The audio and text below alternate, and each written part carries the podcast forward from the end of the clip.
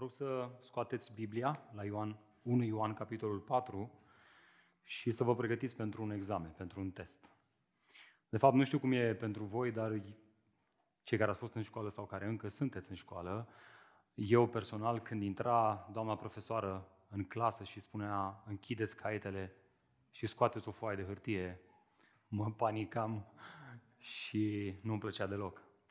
Uh, de asta, în dimineața aceasta, am schimbat un pic regulile jocului și am zis, deschideți manualul și dăm un examen cu manualul deschis. Asta ar fi fost pentru mine examenele fericite în care am voie să stau cu cursul pe, pe masă. Uh, nu, nu la fel, erau și situațiile în care se întâmpla să învăț, mai învățam și eu, am fost destul de lene și la învățătură, n-am fost un, un, un elev diligent, dar când se întâmpla să învăț și a doua zi profesoara spunea scoateți o foaie de hârtie și închideți caietele, eram fericit, frate. Eram datat. Asta e pentru mine, în sfârșit, și iau, iau și eu un, un șapte. Asta, e, asta era bun pentru mine, șapte, zece, nu, nu era pentru mine. Uh, știți ce am înțeles prin asta? Am înțeles prin asta că un examen, un test, o evaluare, nu se adaugă nimic.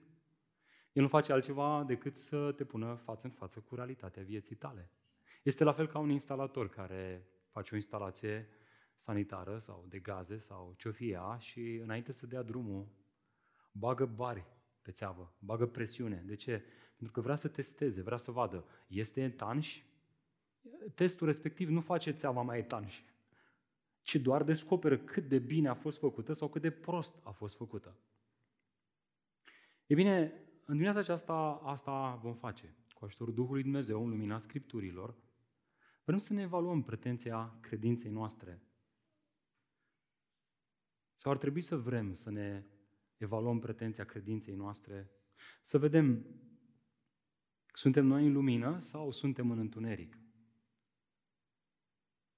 Suntem oare noi cu adevărat în adevăr sau nu cumva suntem în minciună?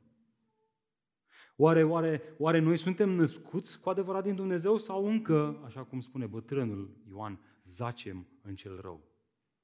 Adică încă îl mai avem pe cel necurat ca tată. Dragilor, trăim astăzi într-o lume care face tot ce poate ea mai bine să ne paralizeze conștiința, să nu ne evaluăm pretenția credinței, să ne culcăm pe oreche spunând, eu sunt bine. Zilnic, mergând pe stradă, seara ajungând acasă, în timp ce dăm drumul la acel serial la care ne uităm, lumea aceasta, societatea aceasta, care l are în spate pe cel rău și duhurile înșelătoare, ne injectează cu aceste anestezii, care ne fac conștiința să credem că suntem bine, noi nefiind bine.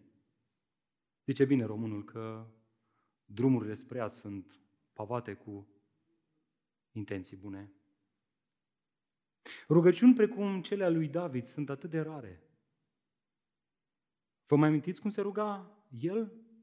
El spunea, cercetează-mă, Dumnezeule, și cunoaște minima. Încearcă-mă, testează-mă, evaluează-mă, pune-mă la încercare și cunoaște-mi frământările. Vezi dacă sunt pe o cale idolatră și condumă pe calea veșniciei. Astăzi trăim într-o lume în care cineva care este uh, testat, cineva care experimentează suferință, cineva care trece prin încercări, este semnul că nu este binecuvântat de Dumnezeu. Și David se roagă, cercetează-mă, testează-mă, Doamne, nu mă lăsa, nu mă lăsa să fiu pe o cale idolatră. De ce? Căci miza este sufletul meu, observați, calea veșniciei, ca să mă conduci pe calea veșniciei.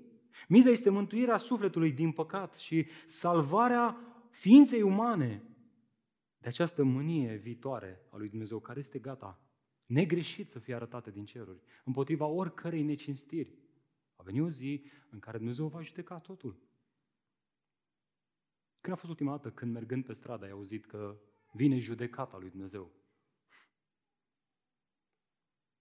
Nu, nu, nu, societatea ne spune să bem și să mâncăm, că și mâine vom muri. Trăiește aici și acum. Bucură-te la maxim. Trăiește la maxim. Nu, trăiește-ți viața la maxim. Aici, aici este elixirul vieții. În viața asta. Atât de ce este atât de important să știm că suntem împăcați cu Dumnezeu, cu adevărat. Iar întrebarea pe care nu avem voie să nu ne opunem este cum știu dacă sunt cu adevărat în păcat cu Dumnezeu, căci nu este suficient doar să flutur steagul credinței în Dumnezeu. Căci nu e așa, citind Scriptura, aflăm că și dracii cred și se înfioară. Dar ei nu sunt pe calea mântuirii, ci sunt pe calea deșertăciunii, pe calea distrugerii. Ei sunt în drumul înspre iadul veșnic, acolo unde viermele nu doarme și focul nu se stinge. Prin urmare, indiferent că ești uh, ortodox dimineața aceasta aici, catolic, evanghelic, agnostic, sau chiar ai ajuns să spui că ești ateu, indiferent ce crezi și modul în care te raportezi tu la Dumnezeu, merită să te oprești un pic să te testezi. Să faci ceva ce lumea nu te va încuraja, dar biserica ar trebui să o facă. Să stai să te, să te analizezi, să vezi, oare eu sunt pe o cale bună? Să știți voi că cu astfel de dilemă se confruntau și credincioșii din Efesul Antic al primului secol. Unii dintre ei chiar părăseau biserica, odată au dat mărturie în fața bisericii că s-au încrezut în Isus Hristos și uh, chiar au fost botezați, dar ceva s-a întâmplat că au început să iasă din biserică, să plece din biserică, să nu mai vină la biserică, să devină nepăsători față de cei care erau în cadrul bisericii din Efesul antic. Toate astea în timp ce ei continuau să pretindă, ascultați, că sunt în lumină. Și că îl cunosc pe Dumnezeu, ba mai mult, că dețin o cunoaștere superioară celor rămași în biserică. Că au cumva un fir roșu, că au o descoperire nouă, proaspătă, ceva extra ceea ce aveau și descoperiseră cei din, din biserică. Ei credeau că sunt în lumină, dar nu mai erau în biserică. E bine, într-un astfel de context, bătrânul apostol Ioan, pe care istoricii l-au denumit apostolul iubirii, Scrie această minunată scrisoare, 1 Ioan. Știți de ce? Ca să invite pe cititorii săi, pe ascultătorii săi, pe mine și pe tine în dimineața aceasta, să ne testăm pretenția credinței. Iar testul pretenției credinței este atât pentru cei care au rămas în biserică, care n-ar trebui să se culce pe ureche, cât și pentru cei care au ieșit din biserică, crezând că ei sunt în continuare în adevăr. Fie el ce adevăr o fi, indiferent cum îl definește fiecare. Și știți care este testul pe care îl pune în fața noastră un Ioan? Da, el vorbește despre duhurile înșelătoare. Și vorbește despre testul adevărul, adevărului, adică Scripturii. Să crezi că Isus a venit în trup. Adică testul doctrinar. Problema este că mulți dintre noi, mai ales cei care am crescut în familie de credincioși, reușim foarte bine să trecem de testul ăsta. Dacă ne va întreba cineva, uite, tu crezi că Isus a venit în trup? Orice persoană care a crescut în biserică va ridica mânaș și va spune, da, cred, cred că Isus a venit în trup, cred că este Fiul lui Dumnezeu. Și cu toate astea, totuși să fie în întuneric. Știți de ce? Pentru că falimentează al doilea test. Un test cu privire la care Ioan insistă din nou și din nou în 1 Ioan. Ascultați cuvintele sale. Cel care pretinde că trăiește în lumină, spune el, dar își urăște frații, este încă în întuneric. Observați? Observați, dragilor, iubirea de frați reprezintă testul suprem prin care pretenția credinței noastre în Dumnezeu este confirmată sau nu. De fapt, asta este și ideea centrală a acestui mesaj. Dacă ții notițe, poți să-ți notezi asta. Ascultă, iubirea dintre credincioși reprezintă testul suprem prin care pretenția credinței mele și pretenția credinței tale în Dumnezeu este validată sau invalidată. Când a fost ultima dată când te-ai gândit în felul acesta? Vezi, duminica trecută am, am lansat această nouă serie de mesaje unii altora și în primul mesaj am învățat că creștinul este chemat să aparțină celorlalți creștini, că aparținem unii altora. Și am învățat că aparținem unii altora în ciuda faptului că suntem foarte diferiți, în ciuda faptului că atunci când venim aproape unul de celălalt, avem în bagajele noastre atât rufe murdare, cât și rufe curate. Avem și victorii, adică reușite, dar avem și frângeri, adică falimente. Iar uh, Pavel, în 1 Corinteni 12, ne-a spus că noi aparținem unii altora în ciuda diferențelor dintre noi, în ciuda faptului că uneori păcatele noastre, falimentele noastre, acele lucruri pe care nici nu vrem să le lăsăm să se vadă în jurul nostru, ne, ne-ar separa unul de altul, ne-ar împinge, ne-ar distanța unul de celălalt. Și cu toate astea, el zice, noi suntem modulare unii altora. Noi aparținem unii altora. Așadar, întrebarea logică, legitimă, este cum este posibil așa ceva?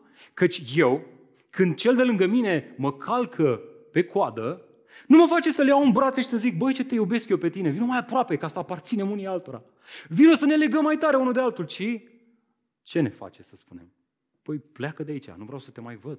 Nu mai vreau să te văd în fața ochilor mei. Fie el și partenerul de viață căruia am spus că o să fim alături de el la bine și la rău, în momentul în care ajunge să fie rău și răul ăla se tot repetă, începem să ne gândim la divorț.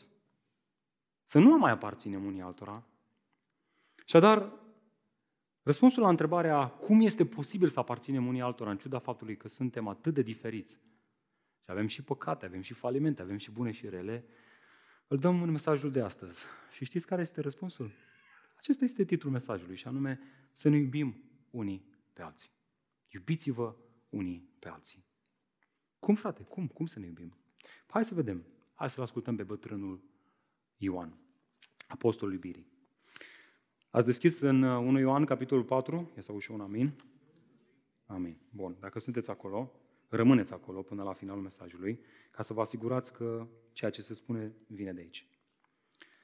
Versetul 7, citim în dimineața aceasta până la versetul 12. Ascultați cuvântul Domnului. Nu la întâmplare începe paragraful ăsta, astfel, prea iubiților. Să ne iubim unii pe alții, pentru că dragostea este din Dumnezeu și oricine iubește este născut din Dumnezeu și îl cunoaște pe Dumnezeu.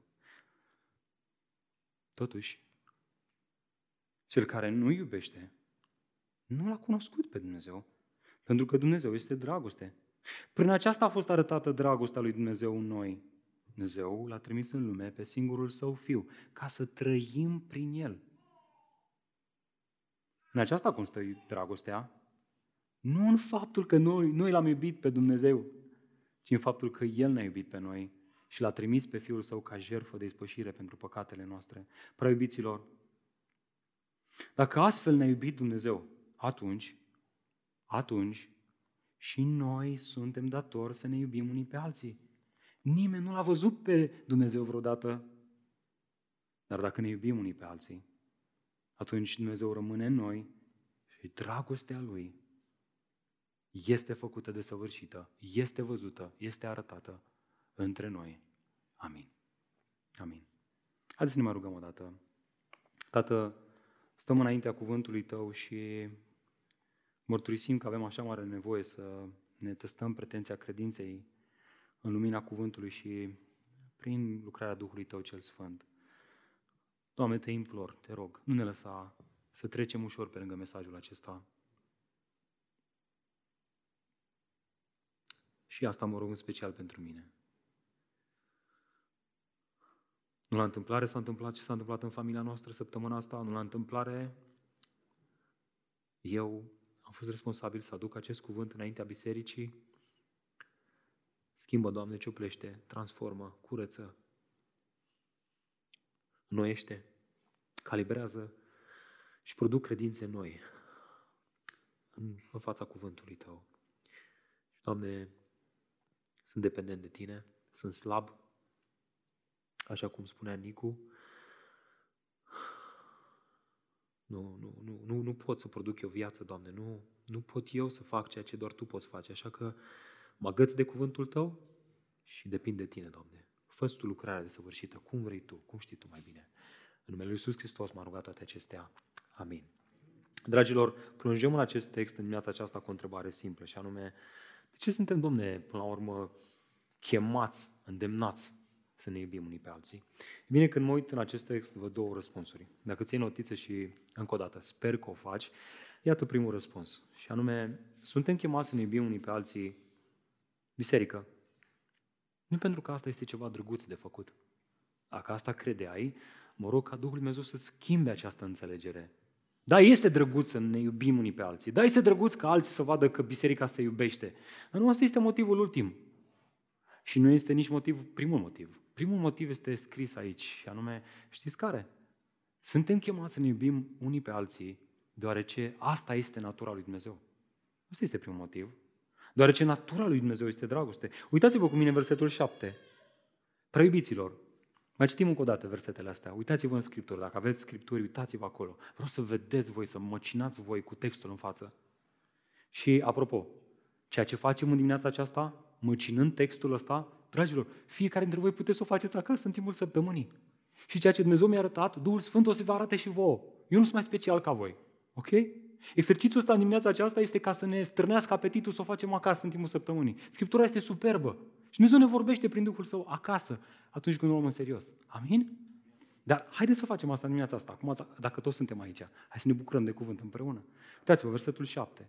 Prea iubiților, să ne iubim unii pe alții pentru că dragostea este din Dumnezeu. Observați? Și oricine iubește este născut din Dumnezeu și îl cunoaște pe Dumnezeu. Ceea ce nu iubește nu l-a cunoscut pe Dumnezeu, pentru că Dumnezeu este dragoste. Observați? Motivul pentru care trebuie să ne iubim unii pe alții este subliniat de două ori de Ioan în aceste două versete, prin expresiile astea. Pentru că dragostea vine de la Dumnezeu sau este din Dumnezeu, ba mai mult, face pasul următor Ioan și spune, redus la esență, deoarece Dumnezeu este dragoste. Așa este El.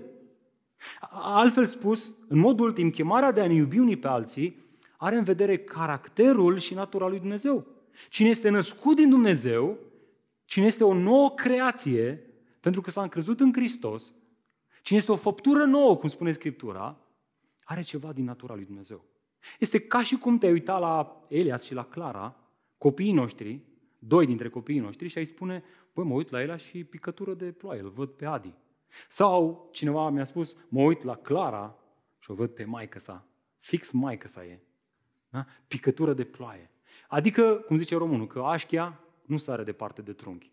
Copiii noștri au ceva din noi. E, e, e absurd să spui, eu am părinți de culoare, dar m-am născut alb. Ă, bă, bă, hai să mai discutăm un pic. Cineva te-a păcălit pe cale. Ceva, ceva, ceva, o scurgere de informație sigur e pe undeva. Nu? Dacă ai părinți de culoare, ești și tu de culoare, nu? E clar. Exact asta spune Ioan aici. El zice, el zice așa, băi, dacă spui că ai crezut în Dumnezeu și asta te-a făcut o nouă creație și Duhul Sfânt a fost, a fost pus și turnat în inima ta și ai fost înfiat în familia lui Dumnezeu, prin urmare, asta se va vedea în tine ceva din natura lui Dumnezeu. Și zice, uite care e natura lui Dumnezeu. Natura lui Dumnezeu este dragoste. Și dacă ești din Dumnezeu, iubești și tu. Adică iei și tu din natura asta a lui Dumnezeu. Dragilor, să știți că această afirmație pe care o face Ioan aici, aceste afirmații, de fapt, îi lovea în creștetul capului pe cei care pretindeau că sunt copiii lui Dumnezeu, dar cu toate astea erau absenți, absenți din comunitatea copiilor lui Dumnezeu, din poporul lui Dumnezeu, din comunitatea credincioșilor, din biserică, care nu mai voiau să participe la întâlniri, care refuzau să fie activi și care astfel erau nepăsători de fraților credincioși. El se uită la ei și spune, păi, eu sunt convins că au avut ei motivele lor să iasă din biserică, ceva nu le-a convenit lor, dar el zice, prin asta îi demonstrează că nu l-au cunoscut pe Dumnezeu. De fapt, ei sunt cei despre care Ioan scria în capitolul 2 că ei au ieșit dintre noi, dar nu erau dintre noi de fapt. Căci dacă ar fi fost dintre noi, spunea el, ar fi rămas cu noi. Dar ieșind, au arătat că nu toți sunt dintre noi. Ba mai mult, el merge până într-acolo încât aseamănă nepăsarea lor cu, uh, cu faptul că e, e o formă de ură chiar. Și el zice, ăștia sunt exact ca și Cain. Ce a făcut Cain? Cine mai știe ce a făcut Cain? A ucis pe fratele său. Și el zice, exact așa fac și ăștia. I-au ieșit din biserică, iar nepăsarea lor arată că sunt ca niște ucigași. Adică că nu le mai convine de fratele lor care le, le, le ia înainte, progresează înaintea lor, le merge mai bine decât lor și devin geloși și invidioși, luăm gâtul. Și el zice, asta fac. Nepăsarea lor arată că ei nu sunt din Dumnezeu și că ei au un alt tată, iar acel tată nu este tatăl iubirii din ceruri. Observați evidentul, biserică, Da, în cadrul bisericii vei găsi nenumărate motive să dai înapoi în relații și să te izolezi. Căci nu e așa? Chiar suntem foarte diferiți unii de alții. Și adesea chiar ne luptăm cu anumite falimente care ne împroașcă cu noroi unii pe alții. Nu știu, cineva care poate mărturisește că și-a înșelat soția, că și-o înșeală în continuare, de ea nu știe. Și auzi, te rog să, nu, să nu-i spui, să o ții așa între noi. Nu poți să te ridici de la întâlnirea aia și să zici, a, a fost așa o discuție banală. Nu? Cineva care îți mărturisește că trăiește în pornografie și nu reușește să scape. Te afectează. Povara lui vine peste tine. Poate că nu te ia somnul noaptea și spui, băi, ce aș putea să fac? Cum aș putea să-l ajut? Cum să-i vin în întâmpinare? Sau ce spui de o situație în care cineva afli că te vorbește constant de rău și duminica când te întâlnești cu el, îți zâmbește, tată, și te ia în brațe. El n-a avut curajul să zică niciodată în față ce are cu tine, dar pe la spate te vorbește de numai. Nu e așa că aceste situații ne vor epuiza? Nu e așa că am experimentat fiecare dintre noi să fim epuizați de astfel de relații? Și că nevoile acestora vin la pachet cu toate aceste probleme care vor fi adesea precum un vas spart, în care turnăm energie, turnăm lacrimi, turnăm rugăciune, turnăm ajutor, turnăm sfaturi biblice, dar rămâne tot gol, parcă nu se umple. Pare, pare că pare, pare că urcă, săptămâna viitoare te întâlnești cu el și nu mai e nimic în vasul ăla, s-a scurs. Om știi noi că trebuie să ne iubim, spunem noi, dar uneori chemarea asta la iubire, Doamne, ne copleșește, ne epuizează. Și auzi, ce poate fi mai dificil când vasul spart este chiar partenerul vieții tale? Care trăiește într-o neascultare față de Dumnezeu? Poate că un copil de-al tău, poate că un părinte necredincios care merge din rău în mai rău, adică cineva foarte apropiat, poate chiar cineva din grupul tău mic, te ia cu palpitații când știi că vine miercuri seară și te întâlnești cu el. Culmea, Aici la biserică ar fi fost drăguț că mai îl puteai ocoli. Acum să locuiești în grupul mic, în timp ce întinzi mâna să iei din aceeași friptură. Aia care sunt mai avansați pe grupurile mici. Nu, nu, e clar. Problemele dintre noi nu ne apropie unul de altul, ci ne separă. Cine spune Pavel aici că aparținem unii altora, că suntem modulare unii altora, că trebuie să ne iubim, că trebuie să ne protejăm, că trebuie să fim... Nu, Dumnezeu, nu merge. Nu merge, am încercat. Nu, problemele lui, problemele mele sunt prea mari, nu, ne separă. Cu toate astea, Ioan, fără nicio rezervă, spune, cel ce nu iubește. În situațiile astea, nu l-a cunoscut pe Dumnezeu, pentru că Dumnezeu este dragoste. Dragilor, aș vrea să avem mare, mare grijă cum citim aceste versete pe care le studiem în dimineața aceasta, vă mărturisesc că le-am, le-am citit și cred că le-am și predicat greșit. Lumina reflectoarelor în pasajul acesta nu este în mod ultim pe biserică și relațiile din biserică. Vedeți asta în text?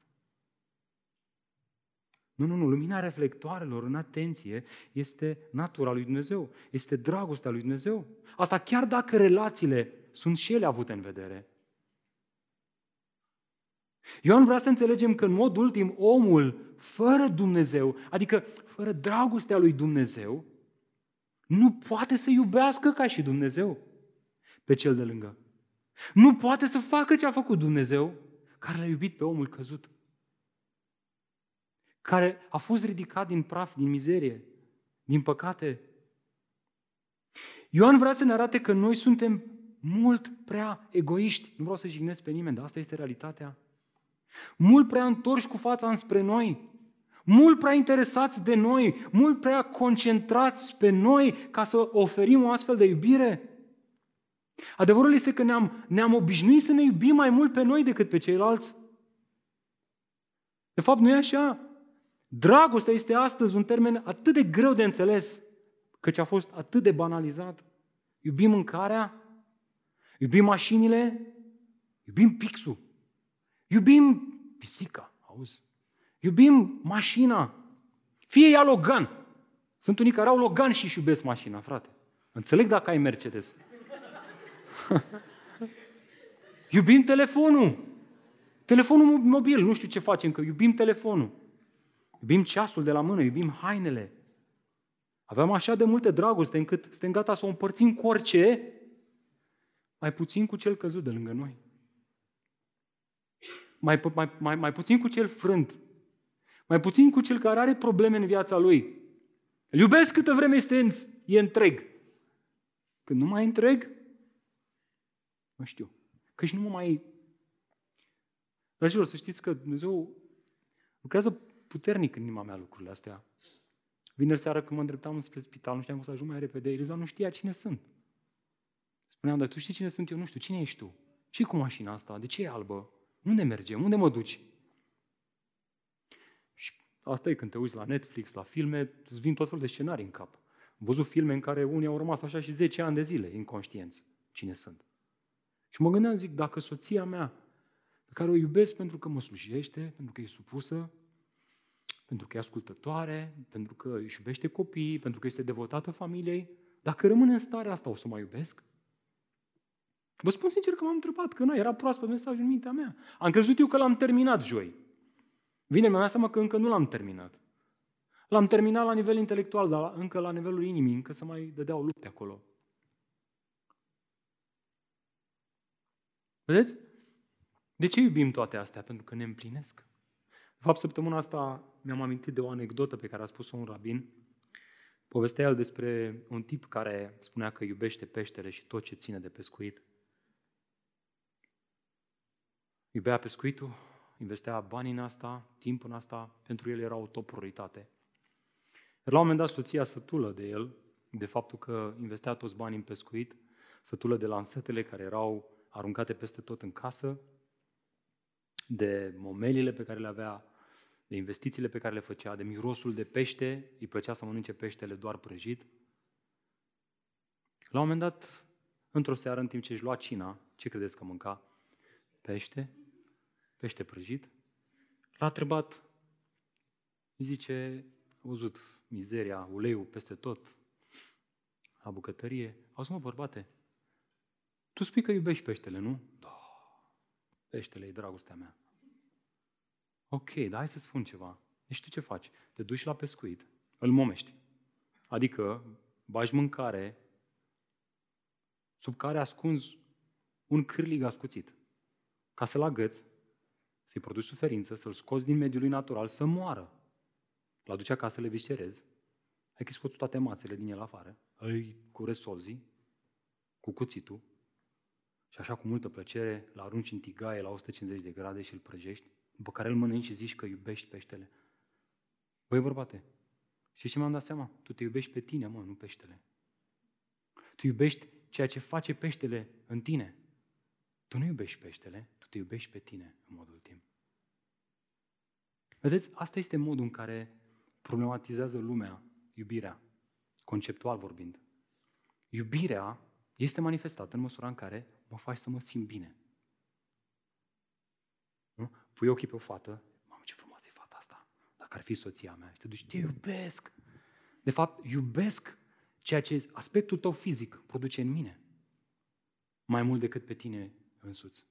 Căci dacă aspectul tău fizic s-ar schimba, hmm, nu știu ce să zic. O dragoste atât de egoistă, atât de deformată, Asta este, asta este iubirea pe care ne-o propune lumea, fraților. Auzi, dacă chiar ar fi iubire, de ce atunci sunt atâția oameni care se simt singuri și neiubiți de nimeni? În familiile noastre. De ce sunt așa de mulți oameni care se simt neiubiți? Spunea cineva că mai rău decât să te, sim, să te simți singur departe de mulțime, este să te simți singur în mijlocul mulțimii.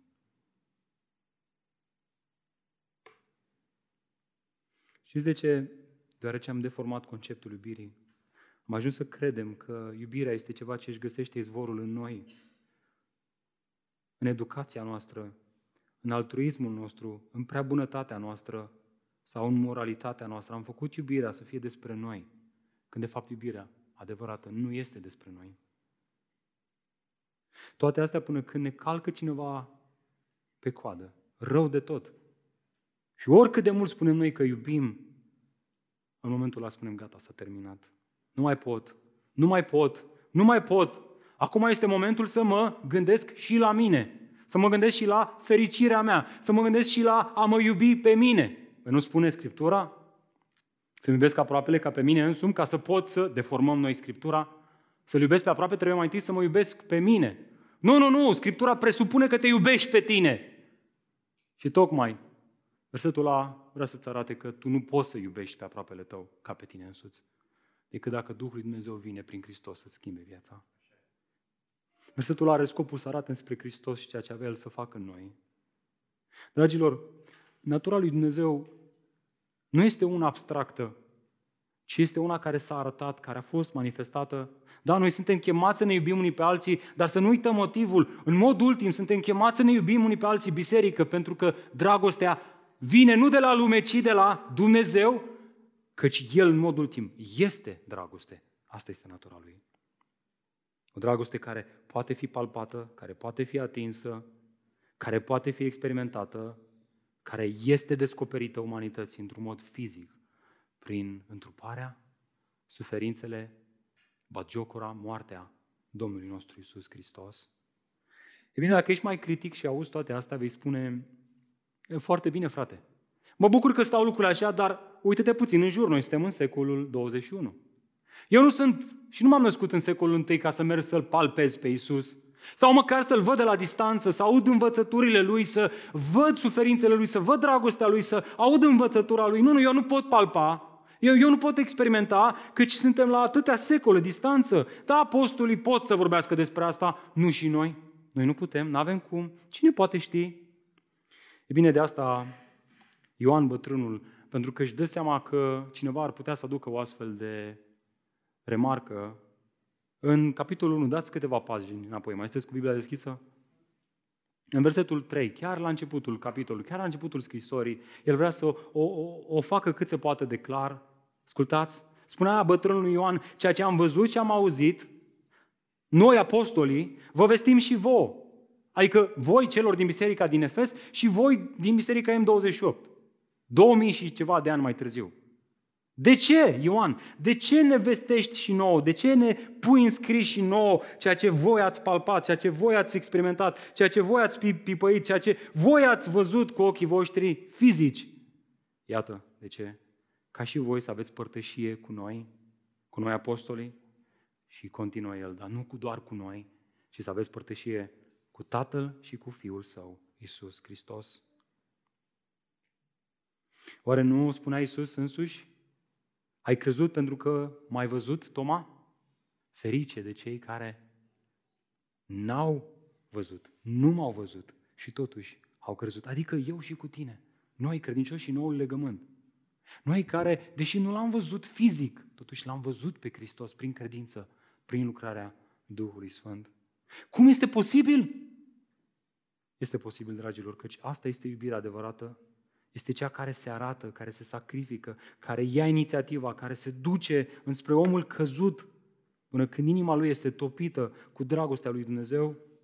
Căci așa este, dragostea lui Dumnezeu este o dragoste irezistibilă. Este o dragoste care atunci când este arătată, omul nu mai poate să rămână la fel.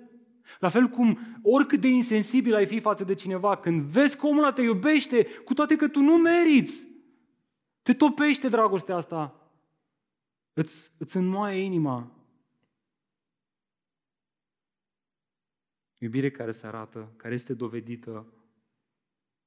Nu la întâmplare Ioan continuă chiar cu asta. Uitați-vă cu mine în versetul 10.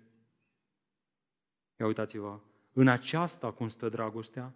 Nu în faptul că noi l-am iubit pe Dumnezeu, ci în faptul că El ne-a iubit pe noi și l-a trimis pe Fiul Său ca jerfă de ispășire pentru păcatele noastre.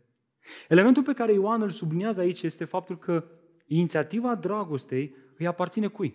Omului? Cum vede Ioan summitul dragostei lui Dumnezeu? Ca un munte cu mai multe cărări pe care omul încearcă să urce înspre summit, prin eforturile sale, prin înțelepciunea sa, prin cunoștința sa, prin cărțile pe care le citește el? Nu, nu, nu. Ci este un munte cu un summit în care din summit Dumnezeu însuși coboară la om jos în păcat ca să-i descopere dragostea lui Dumnezeu în jertfa sa. El vrea să ne fie cât se poate de clar, capacitatea noastră de a ne iubi unii pe alții nu vine de la noi. Iar atunci când noi ne iubim unii pe alții, când ne iubim partenerul, când ne iubim frații din grupul mic, deși ne calcă pe coadă, iarăși nu vine de la noi, ci este dragostea lui Dumnezeu care lucrează în noi înspre alții. Căci în mod, în mod ultim, dragostea nu este invenția omului, ci este invenția lui Dumnezeu. Dar asta a făcut satana. Satana e șmecher. Tot ce face Dumnezeu bun, el vine cu replici, cu fake-uri, spunând că este iubire, împachetate ca fiind iubire, când de fapt este egoism pur. Gândiți-vă la asta. Gândește-te la asta, dragul meu. Dumnezeu este primul care spune în cadrul relației dintre tine și Dumnezeu, te iubesc, ascultați cum, cu o iubire veșnică, de aceea îmi păstrez îndurarea față de tine. Adică Dumnezeu te-a avut în planul său înainte de veșnicie și a lucrat toate lucrurile în așa fel încât prin Hristos să facă ispășire de păcatele tale și să te atragă la cruce. Asta nu a fost inițiativa ta, asta a fost inițiativa Lui. Și el zice, am făcut planul ăsta în, în, în, în Dumnezeire și o mă țin de el, că eu sunt credincios. Când a făcut Dumnezeu planul ăsta? Când noi eram încă păcătoși. Când noi, spuneai Pavel în Roman, nu-L doream pe Dumnezeu. Când eram morți în păcatele noastre, când nu ne interesa de Dumnezeu. Pe atunci ne-a iubit Dumnezeu cu dragostea sa. Vedeți? Ceea ce vrea Ioan să vedem aici, tot timpul, tot timpul, cel care ia inițiativa să iubească primul, cel care ia inițiativa să ierte primul, cel care ia inițiativa să slujească primul, riscă să fie umilit, să fie bagiocorit, să cadă de rușine, o, și Hristos a fost bagiocorit. Scuipat, crucificat între doi criminali, El, Fiul lui Dumnezeu, Creatorul lumii, cuvântul prin care toate au luat ființă, lumina lumii, Lumina lumii nu este soarele, este Hristos. El este lumina adevărată și El luminează pe orice om venind în lume. El, Hristos, El, Dumnezeu, de aceeași natură cu Tatăl, condamnat la moarte, crucificat între doi criminali. În timp ce soldații l-au golit, l-au lăsat dezbrăcat, l-au omilit, l-au lăsat să fie făcut de rușine în fața oamenilor și a trecătorilor. De, aruncau zarurile să, să-și împartă hainele sale. El, Dumnezeu, de o natură cu Tatăl, dragostea întrupată în lumea asta, se roagă. Ce s-a rugat Isus? Tată, iartă-i, că nu știu ce fac. Vreți să, vreți să știți ce am descoperit săptămâna asta gândindu-mă la lucrurile astea? Din nefericire, dragilor, biserica de astăzi suntem grav afectați de modul în care macină și deliberează lumea asta în ce privește dragostea. Nu mai este Hristos reperul dragostei noastre, ci ceea ce ne învață lumea. Iată de ce atunci când un frate păcătuiește împotriva unui alt frate, iar acesta din urmă ia inițiativa să discute cu el, să caute împăcarea, să vadă, bă, nu cumva eu sunt vinovat, o să vină un alt frate, adesea poate din aceeași biserică, și va spune, bă, dar nu fi fraier, mă. Bă, dar ce faci, mă, ești mai slab de înger? Nu, mă, frate, pune la punct, mă, arate cine ești, mă. Păi ce, mă, ți-a bătut joc de tine, am fost și eu acolo. Nu merită, mă. Adică nu-L iubi cum a iubit Hristos. Nu lua inițiativa. Nu risca să te faci de rușine. Astăzi, dacă un soț creștin este înșelat de soția lui, primul îndemn pe care adesea, din păcate, acesta l-aude în biserică, poate de la prietenii lui, frații credincioși, este, bă, frate, să fie sănătoasă, să ducă, divorțează de ea, Dragostea lui Hristos, care iubește sacrificial, nu mai este pe radarul nostru. Ați vrea să vin așa cu niște lucruri care să vă facă să vă simțiți bine? Prefer să nu, prefer să vin cu lucrurile pe care Scriptura le aduce înaintea noastră. Dragilor, ăștia suntem. Ne iubim mai mult pe noi. Și iubim și pe aproapele. Da, dacă ne face să ne simțim bine. În măsura în care ne face să ne simțim bine, îl iubim. Când ne calcă pe coadă, încercăm să ne descotorosim de el. Inițiativa de a iubi, de a fi umiliți, de a, fi, de a sacrifica așa, a făcut-o, așa cum a făcut-o Hristos, este tot mai puțin pe radarul nostru. Oare n-a spus-o Domnul Iisus Hristos, dragilor? Ascultați cuvintele sale. Ați auzit că s-a zis să-L iubești pe semenul tău și să-L urăști pe dușmanul tău. Observați? Porunca iubirii nu este atât de nouă, s-a zis să-L iubești pe aproapele tău. Dar eu vă spun, iubiți-vă dușmanii. Binecuvântați pe cei ce vă bleastămă. Faceți-le bine celor ce vă urăsc și rugați-vă pentru cei ce vă asupresc și vă persecută, ca să fiți astfel fii ai Tatălui vostru care este în ceruri. Ca să fii, ca să fiu, ca să fim, ca să fiți.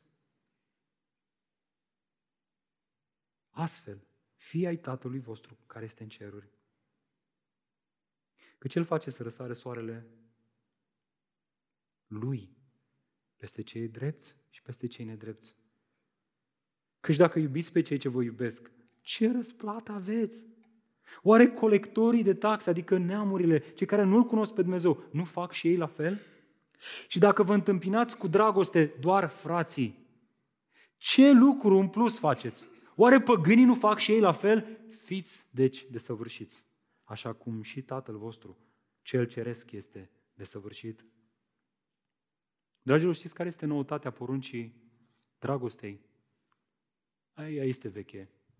Ea a fost dată încă din Vechiul Testament. Iubiți-vă unii pe alții. Știți care este noutatea iubirii în nou legământ? Iubiți-vă unii pe alții. Așa cum? Așa cum? V-am iubit eu. Adică, în mod ultim, dragostea adevărată este doar atunci când ai parte de dragostea lui Dumnezeu față de tine, care te face o creație nouă. Și astfel, Duhul lui Dumnezeu toară din belșug legea iubirii peste inimile noastre și o întipărește acolo. Știți cum putem testa dacă manifestăm o dragoste biblică cu, cu adevărat în relația cu partenerul, în relația cu copiii noștri, în relația cu cei din grupul mic, în relația cu Biserica M28? Două cuvinte. Ne costă. Ne costă. Ne doare. Suferim. Câtă vreme iubim pentru că biserica ne face să ne simțim bine, grupul mic ne face să ne simțim bine pentru că liderul de grup mic livrează. Știe cum să ne atragă, știe cum să ne aducă. Soția lui bagă niște tăvi din astea cu mâncare la cuptor când ajungi. Mamă, frate, ce bine miroase. Aia nu este dragoste biblică, este dragostea pe care o găsești și în lumea aceasta. Ok? Dragostea biblică este aia în care iubim și riscăm să ne iubim unii pe alții, chiar și atunci când s-ar putea să fim umiliți, călcați în picioare. Edward Walsh, în una din cărțile sare, culmea, scrisă cam cu același titlu pe care îl avem și noi în perioada asta, Caring for One Another, în engleză, adică purtându-ne de grijă unii altora, vorbind într-un mod foarte practic despre implicațiile acestui adevăr, scria, mi-a plăcut așa de mult, ascultați ce spunea el, citesc, datorită ce a făcut Isus, tu nu mai cauți cea mai adorabilă persoană cu care, cea mai abordabilă, iertați-mă, cea mai abordabilă persoană cu care tu cauți cea mai adorabilă persoană. Și eu caut asta. Dar atunci când îl cunoști pe Hristos, îți dai seama că El, Hristos, este cea mai adorabilă persoană. Și când te întâlnești cu El, cu Isus, tu nu mai cauți cea mai abordabilă persoană cu care să vorbești. Atunci când oamenii se adună în schimb, te îndrepți către cei mai retrași, către persoana nouă și către, auzi, chiar și către cei anormali. Cei cu care nu vrea nimeni să vorbească, că e mai ciudățel așa, e mai introvert, nu știu, tragi cuvintele din gura lui cu un clește, nu curge conversația. Lasă, mă duc și mai bine stau cu ăsta de vorbă care, nu știu, curge. Și continuă Welch spunând, imaginați-vă un grup de oameni care se îndreaptă astfel unul spre celălalt, activ mai mult decât pasiv, iubind mai mult decât temându-se de respingere. nu așa? Spune el, arată atât de glorios. Nu știu cum o vezi tu, însă vreau să spun că cele mai semnificative relații din viața mea au fost cele în care am fost iubit de cineva. Cu toate că mi-am dat seama că nu pot să îi dau nimic înapoi. De fapt, noi toți, când cineva te iubește nemeritat și ia el inițiativa să te iubească, cumva încercăm să dăm și noi înapoi ca să egalizăm puțin lucrurile, să compensăm. Adesea am fost iubit de persoane și m-am întrebat, dar ce are de câștigat omul ăsta? Ce urmărește de la mine? Hai să-i dau ce urmărește de la mine. Hai să-i fac și eu pe plac. Păi, dar n-am să-i dau nimic în schimb. Și el a rămas activ acolo. M-a confruntat, când eram de confruntat, mi-a spus în față credințele mele sau unde am alunecat, m-a încurajat, în momentele mele cele mai grele a fost acolo, cum a știut el mai bine, m-a iubit. M-a iubit într-un mod în care eu nu meritam. Astea au fost cele mai semnificative relații. Și bănuiesc eu că așa este și în viața ta.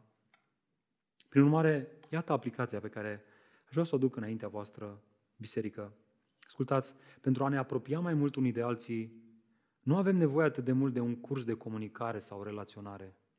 Nu avem nevoie de mai multe skill sociale și nici de mai mult timp, cu toate că și asta sunt și și-au și ele rolul lor, mai mult sau mai puțin.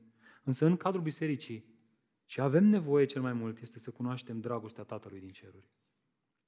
Și ce a însemnat pentru El să-L dea pe Fiul Său ca preț de răscumpărare pentru mine și pentru tine. Du-te acasă săptămâna asta, caută o carte de teologie sistematică, poate ne-ai auzit de termenul ăsta, Adică o carte care ia doctrinele biblice și le sistematizează, le pune pe categorii. O să găsești doctrina despre Tatăl din ceruri. Și acolo undeva la atribute o să găsești atributul dragostei lui Dumnezeu. Acolo vei găsi o indexare a tuturor versetelor din Scriptură care vorbește despre natura dragostei lui Dumnezeu. Citește-le, meditează. Citește-le, meditează. Să vezi cât de mică este dragostea mea și a ta. Pocăiește-te și roagă-L pe Dumnezeu să inunde cu dragostea sa viața ta și viața mea. Astfel, când asta se va întâmpla, ne vom simți datori să ne iubim unii pe alții într-un mod real și spiritual. De fapt, asta, asta, cu asta încheie pasajul Ioan. De ce suntem chemați să ne iubim unii pe alții mai întâi? Deoarece asta este natura lui Dumnezeu. Ea este o natură a dragostei și apoi în al doilea rând, deoarece suntem datori să ne iubim unii pe alții. Ia uitați-vă cu mine versetul 11. Aveți Biblie deschise? Prea iubiților. Încă o dată prea iubiților. Dacă astfel ne iubi Dumnezeu, atunci și noi suntem datori să ne iubim unii pe alții. Observați? Subliniați expresia asta, și noi suntem datori. Noi oamenii ne putem datora în cel puțin două moduri. Cel mai întâlnit mod este atunci când împrumutăm noi ceva de la cineva și stabilim de comun acord o dată în care să restituim suma, obiectul sau lucrul împrumutat. Ăsta este cel mai comun mod prin care ne îndatorăm. Însă, noi știm că mai este un mod prin care ne îndatorăm și anume atunci când altcineva din propria lui inițiativă vede că avem o nevoie și fără să-i cerem ceva, ne ajută. Vine alături de noi în nevoia respectivă și ne oferă ajutorul său din propria lui inițiativă. Și atunci ne simțim îndatorați. Simțim datoria asta. Băi, ce chestie extraordinară a făcut omul ăsta față de mine. Și poate că eu nu pot să îi dau înapoi lui, dar aș vrea să fac și eu ceea ce el a făcut față de mine mai departe cu alții. E bine, de acest al doilea mod de îndatorare vorbește Ioan aici. Cel care are parte de dragostea și harul lui Dumnezeu manifestat în Hristos, asta îl schimbă pe veci. John Stott comenta acest adevăr atât de frumos spunând, citez, coment, ascultați comentariul lui pe pasajul acesta, Spunea el, nimeni din cei care au fost cu adevărat la crucea lui Hristos și au văzut dragostea aceasta nemăsurată și nemeritată a lui Dumnezeu arătată acolo, nu se mai pot întoarce la o viață de egoism. Observați, implicațiile acestui adevăr sunt cât se poate de clare, uriașe, biserică. Datoria noastră de a ne iubi unii pe alții, în mod ultim, nu se naște din noi înșine, ci vine atunci când ea este așezată prin Duhul lui Dumnezeu, prin cuvântul adevărului în inimile noastre. Altfel spus, acest iubiți-vă unii pe alții în biserică și în cadrul familiilor din biserică, același lucru, în mod ultim, nu își găsește rădăcina noi, ci în natura dragostei lui Dumnezeu. Amin? De acolo vine. Ești cu rezervorul iubirii golit? Du-te pe la cruce. Du-te pe la cruce. Și știu, știu, orașul ăsta e nebun.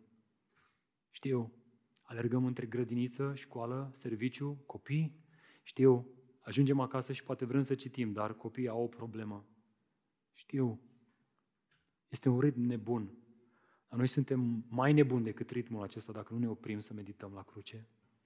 Să contemplăm slava Tatălui din cerul arătată pe chipul lui Hristos în întruparea Lui. Acolo să ni se încarce bateriile. Întrebarea care răsună acum este, bun, dar de ce să ne achităm această datorie în relațiile dintre noi? Ce, nu pot să mă bucur de Dumnezeu și de iubirea Lui față de mine și să trăiesc ca pe o insulă, izolat de ceilalți credincioși, fără să fiu nevoit să iubesc? Adică nu pot să fiu membru online, ar zice credinciosul anului 2022? De ce? De ce, Dumnezeu? De ce trebuie să fac asta? Uitați-vă cu mine în versetul 12. Miza e uriașă. Și mă rog ca Duhul Dumnezeu să vi-o arate. Sărvați, nimeni nu l-a văzut vreodată pe Dumnezeu. Ne-a, ne-a introdus Ioan. În ce înseamnă, ă, Ioan, Alin, dimineața aceasta, în ce înseamnă asta? Și cu toate astea, te-am botezat, frate, și la primul și la al doilea. Alin Ioan. Nu, e ok, Alin. Îmi place mai mult. Înapoi la text. Iertați-mă pentru distragere. Nimeni nu l-a văzut vreodată pe Dumnezeu. Așa este. Nimeni nu poate să-L vadă pe Dumnezeu care este sfânt de trei ori sfânt și care are o sfințenie care ne mistuie, ne topește. Nu poate să stea nimeni păcătos fiind în fața slavei Tatălui din ceruri. Căci păcatele ne separă, ne condamnă, ne omoară, ne distruge. Și cu toate astea, Ioan zice, a, stai un pic că e ceva aici. Dar e adevărat că nimeni nu-L poate vedea pe Dumnezeu și totul să trăiască și cu toate astea putem să-L vedem pe Dumnezeu.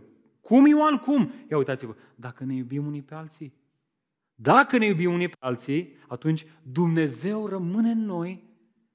Dumnezeu care nu poate fi văzut, în noi, rămâne în noi, natura Lui, în natura noastră și astfel, oamenii văzând dragostea lui Denis față de cei din grupul lui mic, să uită și văd dragostea tatălui față de Denis și îi zic, wow, l-am văzut pe Dumnezeu. Biserică, există în acest verset un adevăr extrem de profund și cu implicații foarte mari, pe care mă rog ca Duhul Sfânt să ni le arate în dimineața aceasta. Și anume, ascultați lecția, Dumnezeul nevăzut, care cândva s-a arătat în întruparea, moartea și învierea Fiului Său, ascultați, El a decis să fie astăzi văzut în lume prin comunitatea credincioșilor, dacă, dacă și când se iubesc unul pe altul. Păi, fraților, n-a spus-o Iisus, iubiți-vă unii pe alții, așa cum v-am iubit eu, și astfel lumea va crede că sunteți ai mei. Adică, dacă tu spui că ești al lui Dumnezeu, dar nu reflex, nu radiezi, nu emani în jurul tău ceva din natura lui Dumnezeu care este dragoste, eu am zice, ești în întuneric în continuare. N-ai cunoscut nimic din Dumnezeu. De fapt, biserică, vreți să fim o biserică care are impact în orașul București? Vreți asta? Vreți să fim o biserică care avem influență în București? Vreți să radiem gloria lui Dumnezeu în orașul București? Iată cum. Lecția numărul 1 de evangelizare. Iubiți-vă unii pe alții așa cum v-a iubit Hristos. Fiți devotați unii altora. Slujiți-vă unii altora, aparțineți unii altora, rămâneți aproape când, când relațiile devin dificile. Te-a călcat pe nervi, iubește. Nu mai merită să fie iertat, ar spune lumea, aleargă la Hristos, iartă.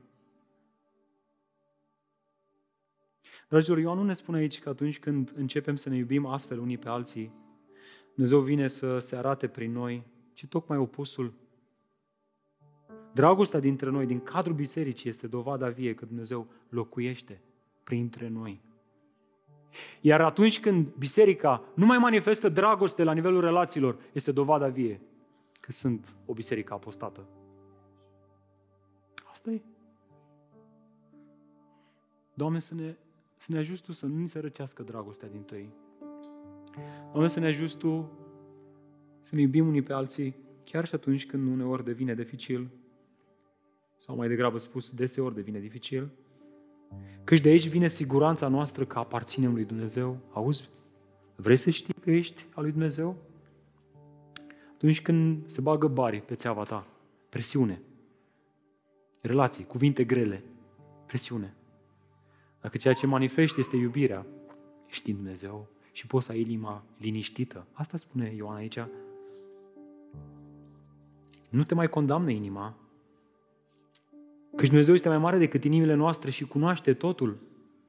Preiubiților, dacă nu ne condamnă inimile noastre, căci vedem că ne iubim unii pe alții, atunci avem îndrăzneală înaintea lui Dumnezeu, că știm că am primit trecere înaintea Lui, am primit dragostea Lui și dragostea Lui ne schimbă și o contemplăm iar și iar și iar și iar și apoi mai mult iubim pe orizontală.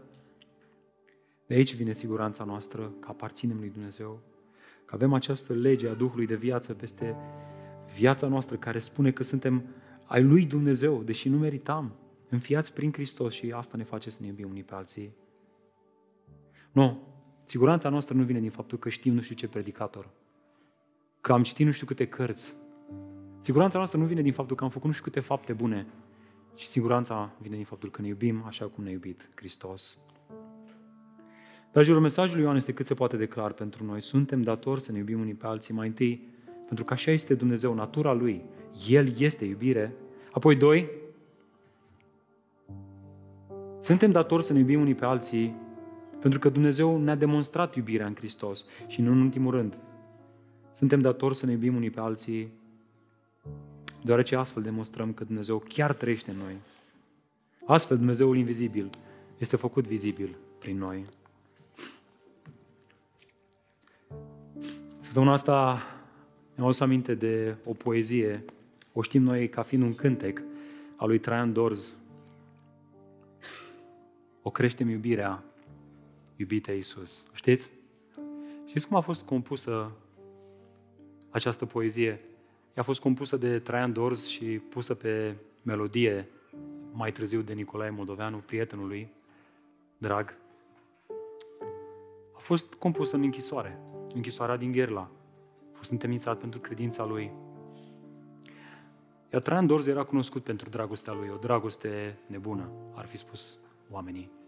Torționarii, ei îl prigoneau și el iubea. Ei își băteau joc de el și el iubeau.